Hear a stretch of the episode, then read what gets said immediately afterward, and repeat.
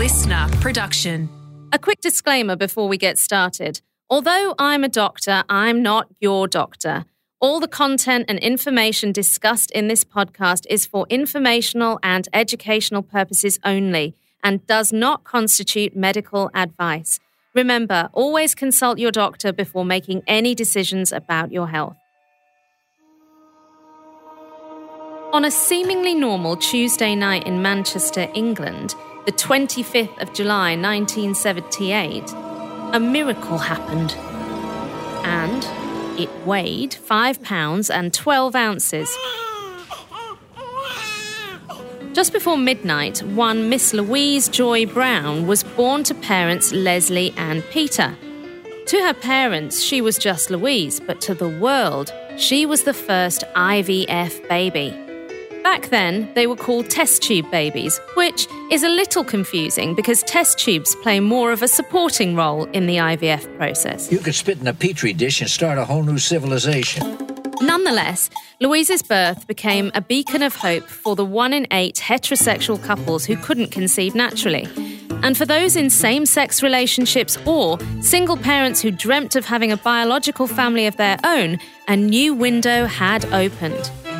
Today, more than 10 million children have been born thanks to IVF. But to understand how it works, we need to take a little sidestep into the old fashioned way. Ah, uh, ah, uh, ah, uh, not in the bedroom, in the brain, of course. Get your mind out of the gutter.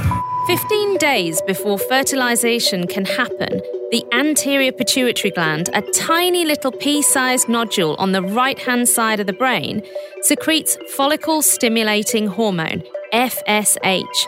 This tells the ovarian follicle, the vine on which an egg grows. Hey, hey, you, I really think a baby seems like a good idea. To which the follicle says, Ugh, you always say that. Some of us didn't survive the last month, you know. And look, she's been in track pants for two weeks, Bob. Doesn't really scream, I'm ready for a baby to me. But they're so cute. Fine. The follicle then starts ripening a single egg releasing estrogen, which signals back to the brain Hey, Bob, this one is shaping up real nice. I reckon we got a couple more days before she's ready. Oh my god, oh my god, oh my god. Trevor, start preparing the troops. When estrogen levels are at their peak, it's a sign that the egg has reached maturity and the brain. Aha, it's happening, boys. The time for ovulation is upon us. Get the troops, it's about to go down. By troops, we mean luteinizing hormone. It tells the follicle to release the egg for ovulation, and the follicle obliges. The egg travels down the fallopian tubes where it waits for its fate. If the egg isn't fertilized, the follicle disintegrates. But don't worry, a new one takes shape the very next month and the whole cycle starts again. But if the egg is fertilized, the follicle hangs around to produce progesterone, a hormone that's required to maintain the pregnancy. Unfortunately, it's a certain death for our friend the follicle because when the placenta shows up at around six to seven weeks. Sayonara, baby. So, how can this innate process be replicated in a lab? Well, the first step of IVF is telling the follicle to produce multiple eggs, not one, many. And they do this by giving mum an injection of that same hormone the body produces, FSH. Once those eggs have reached maturity in the safety of the ovary, the eggs are retrieved from the follicle using a suction device and needle. And once retrieved, the eggs are left to mature in a special concoction on a petri dish in an incubator. I'm a goddamn marvel of modern science. About a day later, the egg is fertilized. There's a couple of different ways to do this, but either way, about 70% of the eggs retrieved will be fertilized. Then it's on to embryo development. Imagine that cells actively dividing right under your very eyes. Well, the eyes of the lab technician, and those technicians closely monitor the embryo's progress until it's time for it to be transferred to the uterus, about five days after. And just like that, the road to possible parenthood has been paved. Bob the Brain? None the wiser, because the IVF process essentially mimics the natural reproductive cycle outside of the uterus. It's like shortcutting a circuit. I know, it doesn't have quite the same appeal of rosebuds and candles by the fireplace, But it's a marvel of science that's helped millions of people become parents. So, is IVF a sure bet then? Does age even matter? And what else should people on the IVF journey expect?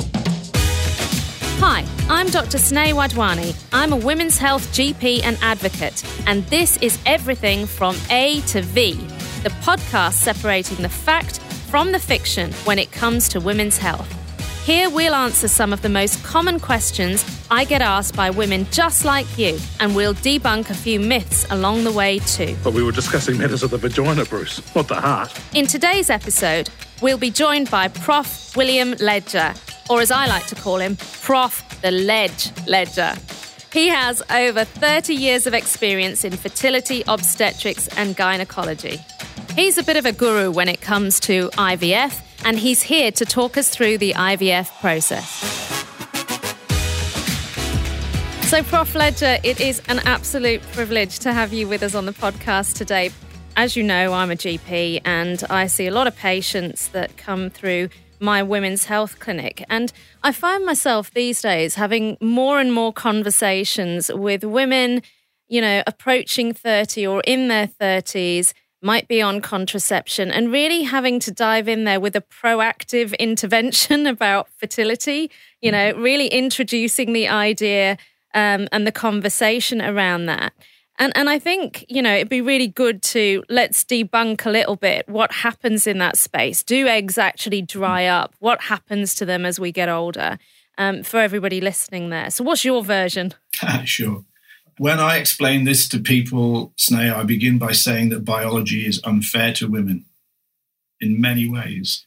And one of the ways is that men can still be a dad when they're in their 60s, and we see these movie stars in their 70s now having children, and women can't do that.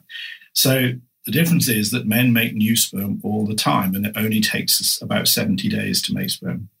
Whereas the woman is born with all the eggs for her whole life as a baby, and from before birth until she hits her menopause, the egg number just declines and declines and declines. It's a slow process, but medicine does not know how to slow it down further. We can't stop it. What happens to the eggs? Only ovulate one egg a month, obviously. So, in her whole lifetime, even not using contraception or not pregnant, a woman will ovulate about 200 eggs.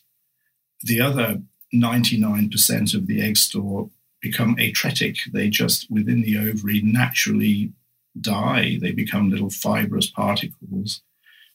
And that, I guess, is the basis of the biological clock that's ticking for all of us in so many other ways.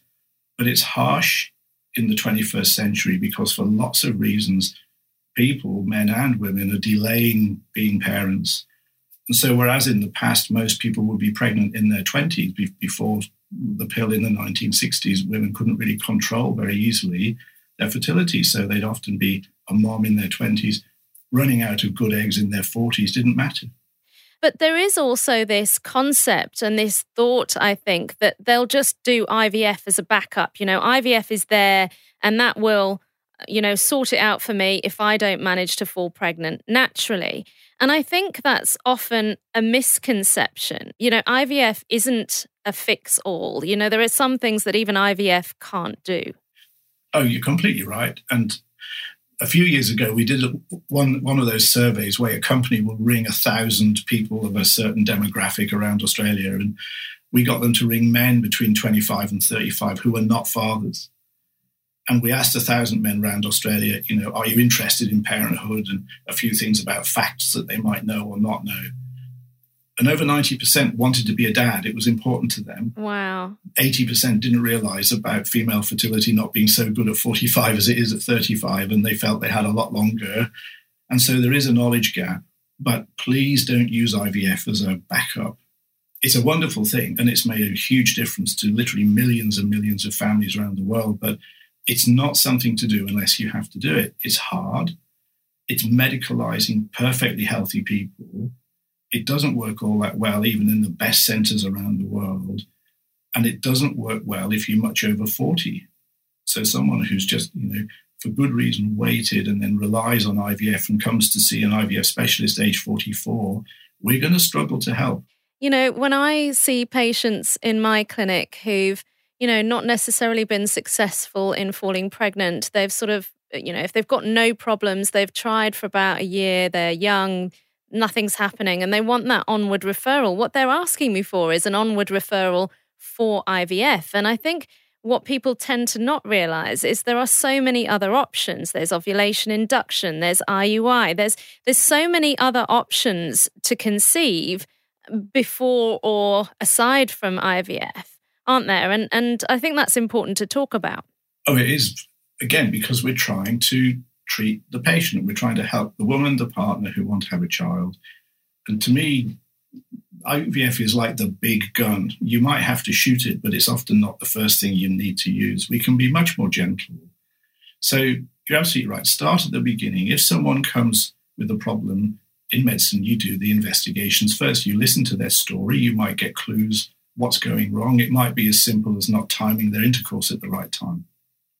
It might be as simple as stopping a medication a lot of women are using non-steroidal anti-inflammatories. It, it, doesn't allow them all to have a good ovulation. Just stopping something like that can help. So small things. Then you move on, and always in medicine, start with the most simple and then move to the more complicated. And so, yes, it might be something as simple as helping her to ovulate better if the woman has a slightly rocky menstrual cycle, doesn't have the period at the right time each month. Simple tablets you can take to make that happen. If the man has borderline poor sperm, not terrible, but just you know borderline. Putting the sperm in the uterus at the right time of the month, a bit like having a pap smear, can be all it takes. Surgery, quite often, something simple, maybe removing a fibroid or removing an ovarian cyst, treating endometriosis.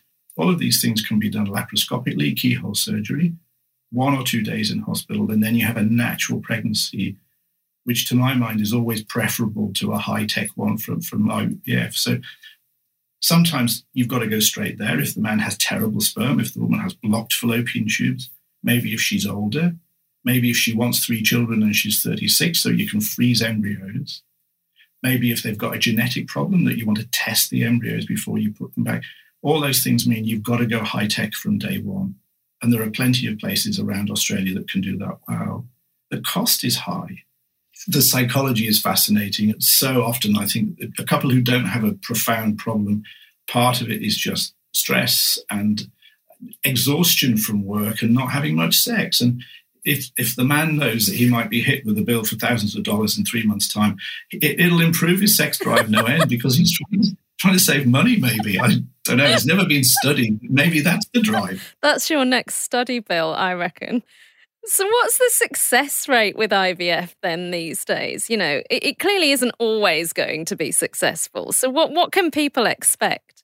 Again, one thing I'm quite proud of is that my, my good friend and colleague, Professor Georgina Chambers, runs the Your IVF Success Rate website, which is funded by the federal government. And every clinic in Australia is on there.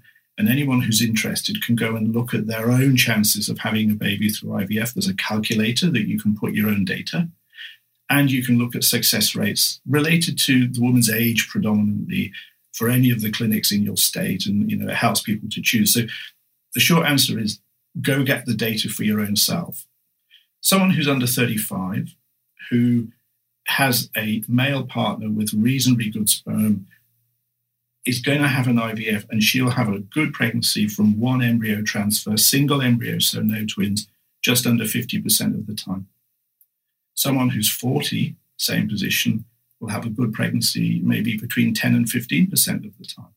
And Sneh, the other thing which is good these days, frozen embryos work as well as fresh. For years, we struggled to freeze embryos. It didn't work well. Pregnancy rates were low. But the big change came 12, 13 years ago with vitrification, just like you get your garden peas that are snap frozen in the field almost. Snap freezing eggs means, or embryos both, means that they are viable after you thaw them. So, someone who doesn't have a fresh embryo transfer but uses frozen embryos, the chance of a baby is just as high. That's fantastic. And just on that, Bill, um, freezing eggs, freezing embryos, is, is one better than the other in terms of success rates from pregnancy? Oh, absolutely. An embryo is a tough little thing. When we freeze it, it's got about 200 cells. One memorable time, I actually dropped them when I was trying to do an embryo transfer. they were still in the little transfer tube, thankfully. So we reloaded them And she had twins, that lady. So you can be quite you know, robust with embryos. An egg is a single cell. Freezing it and then thawing it is much harder to do. So I'd rather have four frozen, uh, no, I'd rather have one frozen embryo than four frozen eggs at the same age. But that doesn't really answer the question because the women who are freezing eggs usually don't have a male partner. So they don't have the option of one or the other. And egg freezing works well. Again, women under 36, there's some nice little calculators on the internet people can access. But if they can freeze about 12 eggs, they have a much better than 50% chance of one baby. If you're 40, you've got to freeze 100 eggs to get that chance. And that's not practical. So we try and discourage the older group from doing egg freezing if we can. And I think it's really tricky, isn't it? Because there is this issue of the number of eggs, you know, but there's also this issue about egg quality. There is often a poor understanding of, I find, is that if you want more than one child and you're already 31, 32, you really need to be thinking about moving quite quickly because squeezing in two or three children before the egg quality starts to be affected is a real issue. And that can be affected from the age of sort of 35 onwards, can't it, Bill? Exactly right. And it, the job for people like us who are kind of advising women and, and men also about these things is, is to get the balance right. So, one example, I saw someone just recently, she was about 28, and we measure this hormone called AMH that gives you kind of the egg count. And a normal AMH for a 28 year old should be between probably 20 and 30. And she'd been to her doctor and she'd done her AMH, and the level was two. Wow. And you can believe how much panic that causes in someone. This was a, a smart, intelligent person in a good job, not with a partner. She's only 28. Why should she be? And suddenly, this kind of blow from nowhere comes and, and hits her where it hurts the most. Her whole life plan was derailed. Just happened to be that she'd been on the contraceptive pill nonstop for the past eight years because of pelvic pain and what have you. And women on the continuous pill will often knock down their AMH to a greater or less extent. So you stop the pill, six weeks later, measure the AMH, it's gone back up to 25. Thank goodness. A nice piece of news for the doctor to break to the patient. We all of us like breaking nice news, don't we? Yeah. And I said to her, You're 28, you're fine. Don't worry about freezing eggs or doing IVF or anything complicated. Do what your mom did and your grandma and your great grandma. Go out, meet someone nice, fall in love, and have your family because I think 28 for a healthy person with a normal egg reserve is too early to start worrying about all this stuff. We, we love worrying people these days. However, you're right. If I was the father of a daughter and she was in her 30s, and she would be probably on her third degree, having gone around the world 10 times and had lots of partners, but no one serious, I'd say to her, Look, you're 33, do two things measure your AMH, look at your egg reserve. And if you're not in a position to start your family soon, maybe think about freezing eggs when you hit your 35th birthday. It's a nice present for the prospective grandparents to buy for the daughter, I suppose. so that's the kind of the turning point is mid 30s. And the first question I get my junior doctors to ask when they're seeing patients in our fertility clinic as a, to a couple is, How many children do you want? Because it defines so clearly what the expectations are of those two people. And the, the fun one, Sneh, is when the, the man might say, three and she says one, and then you have to let them fight it out. If they do want three kids, 35 is probably, even for someone with a good egg reserve, is as late as you should leave it because nine months pregnant, probably at least a year before you can think about trying again with the newborn. Two years has passed, you'll be 37 for the second and up to 40 for the third. And a lot of people find that the egg quality, the egg decline is, is becoming acute at that age. I think you're absolutely right.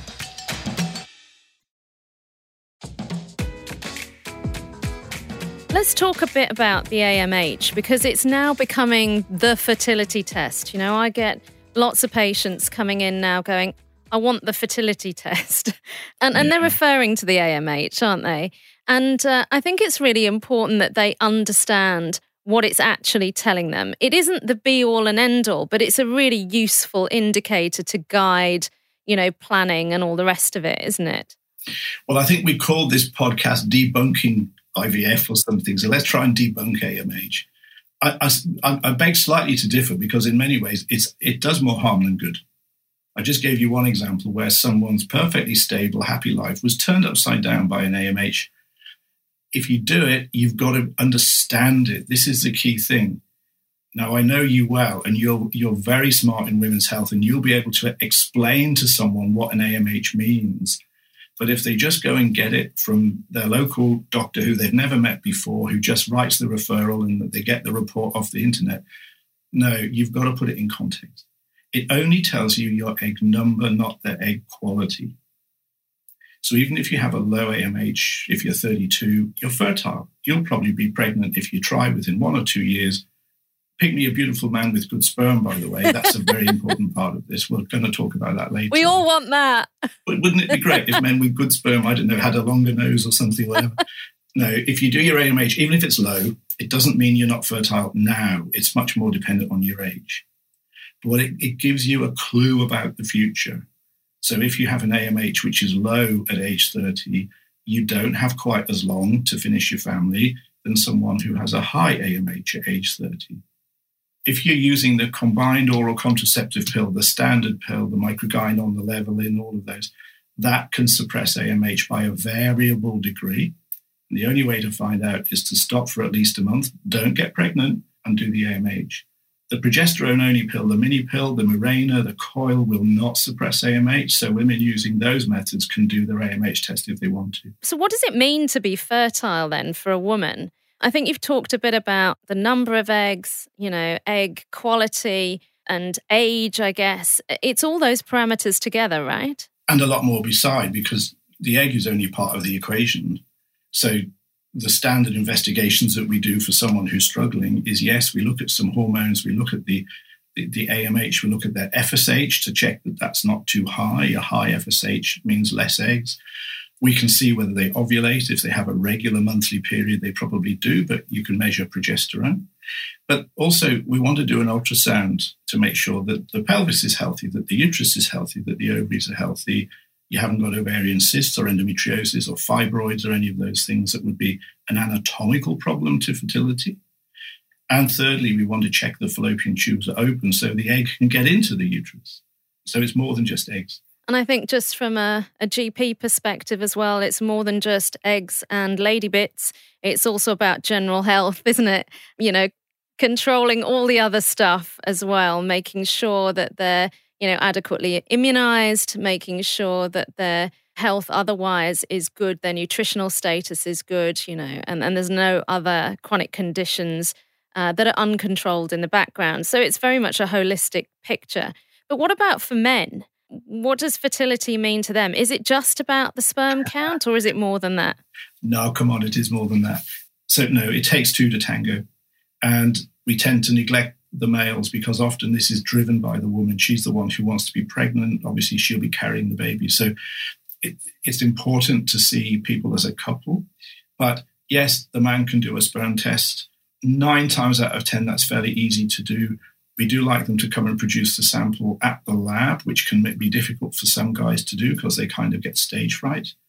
Sometimes sperm, it's impossible to get a sperm sample from a man. He either can't do it in the lab, so we might allow him to do it at home with, you know, advice as to what to do, or he doesn't ejaculate any sperm, in which case we can do a surgery sometimes to collect sperm from within the testicles. But the couple have also got to have a happy sex life. And it's amazing how often, when you open up that discussion, and I'm sure you see it in general practice, suddenly a whole heap of stuff comes out because someone in medicine has been brave enough to ask a slightly personal question, which the couple or the woman or the man have been dying to discuss, but they won't initiate it because they're too embarrassed. You'll see men with erectile dysfunction in their 30s these days, a lot of young men use Viagra for sexual potency and they become addicted, and then it doesn't work anymore, and they find it very hard to have sex with someone. Or they don't understand when the woman is fertile in her monthly cycle, so they might be trying at the wrong time. There's all kinds of things that can be difficult in a sexual relationship with, with two people. Often they can be helped pretty easily. But if people don't ask that question, it doesn't get answered. And they, obviously, it's at the core of having children is being able to make love with each other. And and look, I think you know, for for certainly for couples out there, you know, GPs can order semen analysis, yep. but also, you know, I think there's so many conditions that can affect men and their ability to, you know, conceive children in this space, you know, ranging from childhood trauma to the scrotum and testes, you know, it can be occupational stuff.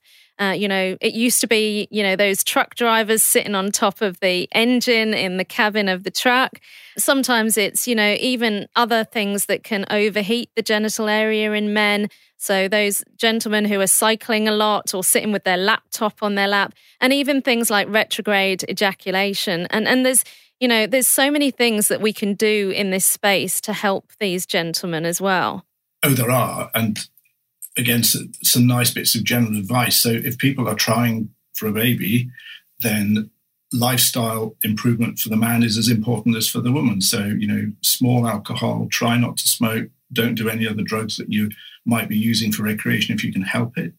Marijuana, particularly, you can you can tell if a guy's smoking a lot of marijuana because the sperm are very slow. They stop moving well and they can't get up to the egg. They're just stone sperm. And often, if the man is able to stop, it improves. The testicles like to be cool. The reason they're outside of the body is they should be cooler than core temperatures. So I tell people there's a bit of evidence if you put cool water in the shower for four minutes in the morning, time it on your iPhone. And the other one, which is great fun for 16 year olds, but hard for a 30 year old, is frequent ejaculation, which is a bit of a burden for a lot of people. But it's like a motor car. If you use the engine every day, it runs better. So trying to ejaculate at least once every two days or more often will improve sperm quality, not by a huge amount, but that might be enough to push over the edge and get the pregnancy. Yeah, there's some fantastic tips there. So, the first IVF baby was born in 1978, which isn't actually that long ago. So, how have we evolved in the IVF space? What's happened with technology? Has it changed much? I was a medical student when Louise Brown was born, and it inspired me. I thought it was amazing. And at the time, there was a, a, a, real duality. So half of the press said, you know, wonderful thing, science can finally help someone have a child who have a family. But the other half demonized it. You know, this is against the will of the Lord and it shouldn't be done. It's unnatural. And so for a lot of years, women doing IVF were stigmatized and it was something to be a bit ashamed of, a bit quiet of. And thankfully now it's moved on. One baby in 18 born in Australia is now an IVF kid. That's an amazing statistic. Isn't it lovely that in anyone's kindy class, there's going to be one or two children born from IVF, and everybody knows someone who's done it these days. Yeah. And so I kind of been in it from the start. I was working in Edinburgh in Scotland, and my boss was the top reproductive endocrine doctor in the UK. He was a terrifying man. So, from what I first saw in 1978 to now, things have moved on enormously in many ways, but one of the best is it's far more patient friendly. It's a lot easier and more gentle and less prone to side effects than it was in the past. Less risky. Um, we have a in in University of New South Wales we, we curate the world database on IVF, and last year there was not one recorded death from an IVF related problem in the whole world. So, and that's with millions of cycles of treatment. So the safety, perhaps the most important of all, is now well proven and, and it is safe to do. It's incredible that it's become so accessible and so much safer on so many levels. And so, just touching on that, then, Bill, you know, patients can be really worried about financially, you know, how it's going to affect them if they if they go uh, down the sort of fertility IVF route. They think it's going to cost them gazillion dollars. So, you know, on average, you know, per cycle, what kind of what can an Aussie patient or an Aussie couple rather expect to pay? Firstly, if you're looking at IVF, make sure that you do look at the costs closely and get a financial quote which is valid so you know what you're going to have to spend ahead of time. And any reputable clinic will do that. Costs vary. There's a number of places that do low cost IVF that works perfectly well for the less complicated case. Not the place to go if you have a complicated medical condition or you know things are, are not straightforward. But the low cost clinics, one or two thousand dollars, including the medications for one go. Keep in mind, depending on how it goes, you might need two or three goes, so it will mount up. Most IVF clinics around Sydney and the other big metropolitan areas give a higher quality in the sense of more contact with your doctor, more contact with the clinic, bigger range of treatments, and willing to take on the more complex cases that maybe require some surgical work doing, etc. So there's a difference in terms of offering. So often I'll get a phone call from a patient, I'm being billed for 11,000, but that's because they forgot that they get the rebate back. And so maybe you can explain to me why Medicare makes you pay and then gives you the money back within a week. It seems inefficient. Why don't they just not charge you in the first place? But it's the only game in town, and it is a very, very helpful and generous thing that Australia does for it, it, people doing IVF that you literally do get between four and five thousand back per cycle. So the true out-of-pocket cost is is mitigated quite a lot. Uh, I can't answer the Medicare question. I don't. I don't. it's beyond me. um, yeah, no, I can't answer that question. But you're absolutely right, and I think you've really touched on an important point there. You know, because people don't necessarily know that there's a a Medicare rebate, and it is a decent chunk of money. It does help quite a lot. When women start the IVF process, or indeed any of the fertility treatments, they're sometimes required to take medications and hormones, aren't they? And those aren't easy. That isn't easy to do. You know, they, they have lots of side effects. They can make them feel really quite different, both physically and psychologically. Um, how's best to prepare for that, and how, what advice do you give women in that space and and their partners? it's stressful.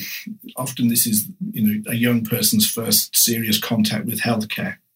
These are, as I said, they're totally healthy people having to be medicated to just to have a family, to have a baby that most people can do without too much of a trouble. So the main hormone that we use is called FSH, follicle stimulating hormone. It's natural in IVF, we want to give the lab a number of eggs to work with. So the injection they have once a day is FSH to boost the number of eggs. The target is somewhere between 8 and 14 eggs. So FSH comes in a little pen injector, like an EpiPen or a diabetic pen. You put it into the front of your tummy wall once a day. The rest depends on what you're trying to do. So if you're trying to have a fresh embryo transfer to have a baby, you would have the FSH injection in total for about 12 days. You might have a second shot for the last four or five days to stop you ovulating early. Otherwise, we've lost all the eggs. A couple of ultrasound scans to make sure that the eggs are growing properly, usually along with the blood test. And then, when the egg follicles are the right size, the final injection is called the trigger, which makes the eggs mature. And that starts the clock because that woman is going to ovulate about 42 hours after the trigger. So we do the egg collection procedure at 36 hours. If you wait too long, the eggs have gone. That does happen occasionally, thankfully, rarely. So, as you say, that is stressful. Nobody ever wants to inject themselves with hormones. It's a very major challenge for someone doing it for the first time. Often the partner will do the injections. That can cause problems. Um, you know, she believes he didn't quite do it right. You, know, you missed, or there was a drop left. You can imagine the, the stress. I feel a bit sorry for the poor men in that circumstance sometimes people get through, but you do have to warn them that yeah, you will be more brittle than usual. You, you, you won't be calm. You'll be more reactive to stress. You might feel bloated and with fluid retention in the last few days. I encourage people to stay busy. I encourage people to go to work and keep active. And you know, you can often cope with these things better when your mind is distracted. Day off for the egg collection. Most people would have a light anesthesia for that you can do it with what we call the green whistle, which you breathe and it sends you a bit giddy, a bit high. So that puts the eggs in the lab. The man will give us a sperm sample the same day, or we might use frozen sperm. So sperm and egg together. If the sperm quality is poor, use ICSI to inject the sperm into the egg, make the embryos, grow them for five days. Sooner or later, you'll have an embryo transfer woman will come to the clinic with a full bladder. She'll have an ultrasound just with a tummy ultrasound probe. And the embryo is put into the uterus. It's like having a pap smear with the vaginal speculum to see the cervix. Usually takes 10 or 15 minutes. Whole process, two weeks of the injections and the egg collecting, five days in the lab, embryo transfer. That's the tightest we can do it in about three weeks. Once you've done the embryo transfer, you wait 12 days, do a pregnancy test. If it's positive, wait two and a half weeks, do a scan, you can see a heartbeat, which I still think is pretty remarkable. It's amazing. Um, so, what advice, Bill, do you have for women embarking on their IVF journey? Be sure it's what you want to do. Talk to other people. Most know someone else who's done it. Yes, you can get the professional help and support. clinics these days almost all have good counselors. The nurses are chosen to be empathic and they're well trained and, they, they, they can help you. Obviously, your doctor can help, but you need a more global support than that if you can. Be certain if you have a partner that your partner's on side. Be certain that you've at least negotiated this with work ahead of time so you can have your day off in the middle. You may not wish work colleagues to know, that's fine, but you need a strategy to manage the, the appointments for the scans. We do them early morning, appointment for the day when you're going to have the egg collection and so forth. So that there's some time commitment. Keep busy and look ahead. Keep in your mind a picture of you as a mom with a little child and how beautiful that would be. And I don't know, I have this picture of, of someone on the beach with a three year old and a big ball blowing in a breeze and the ball blows down to the to the water's edge and the little child runs after it and you've got to jump up because that's your child you've got to stop getting in the water you know?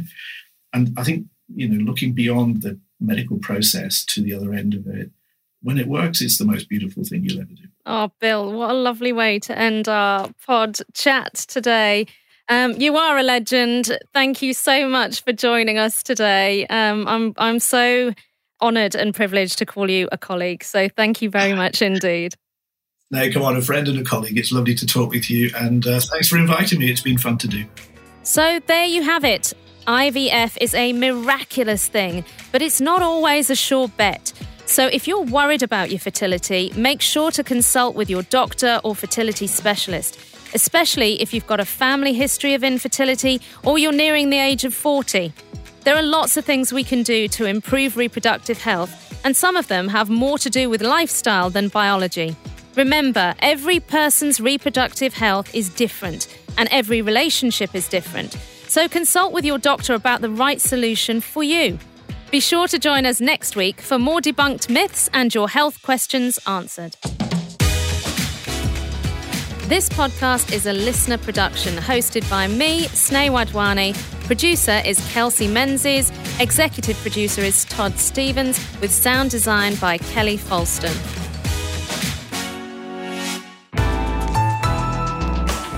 LiSTNR.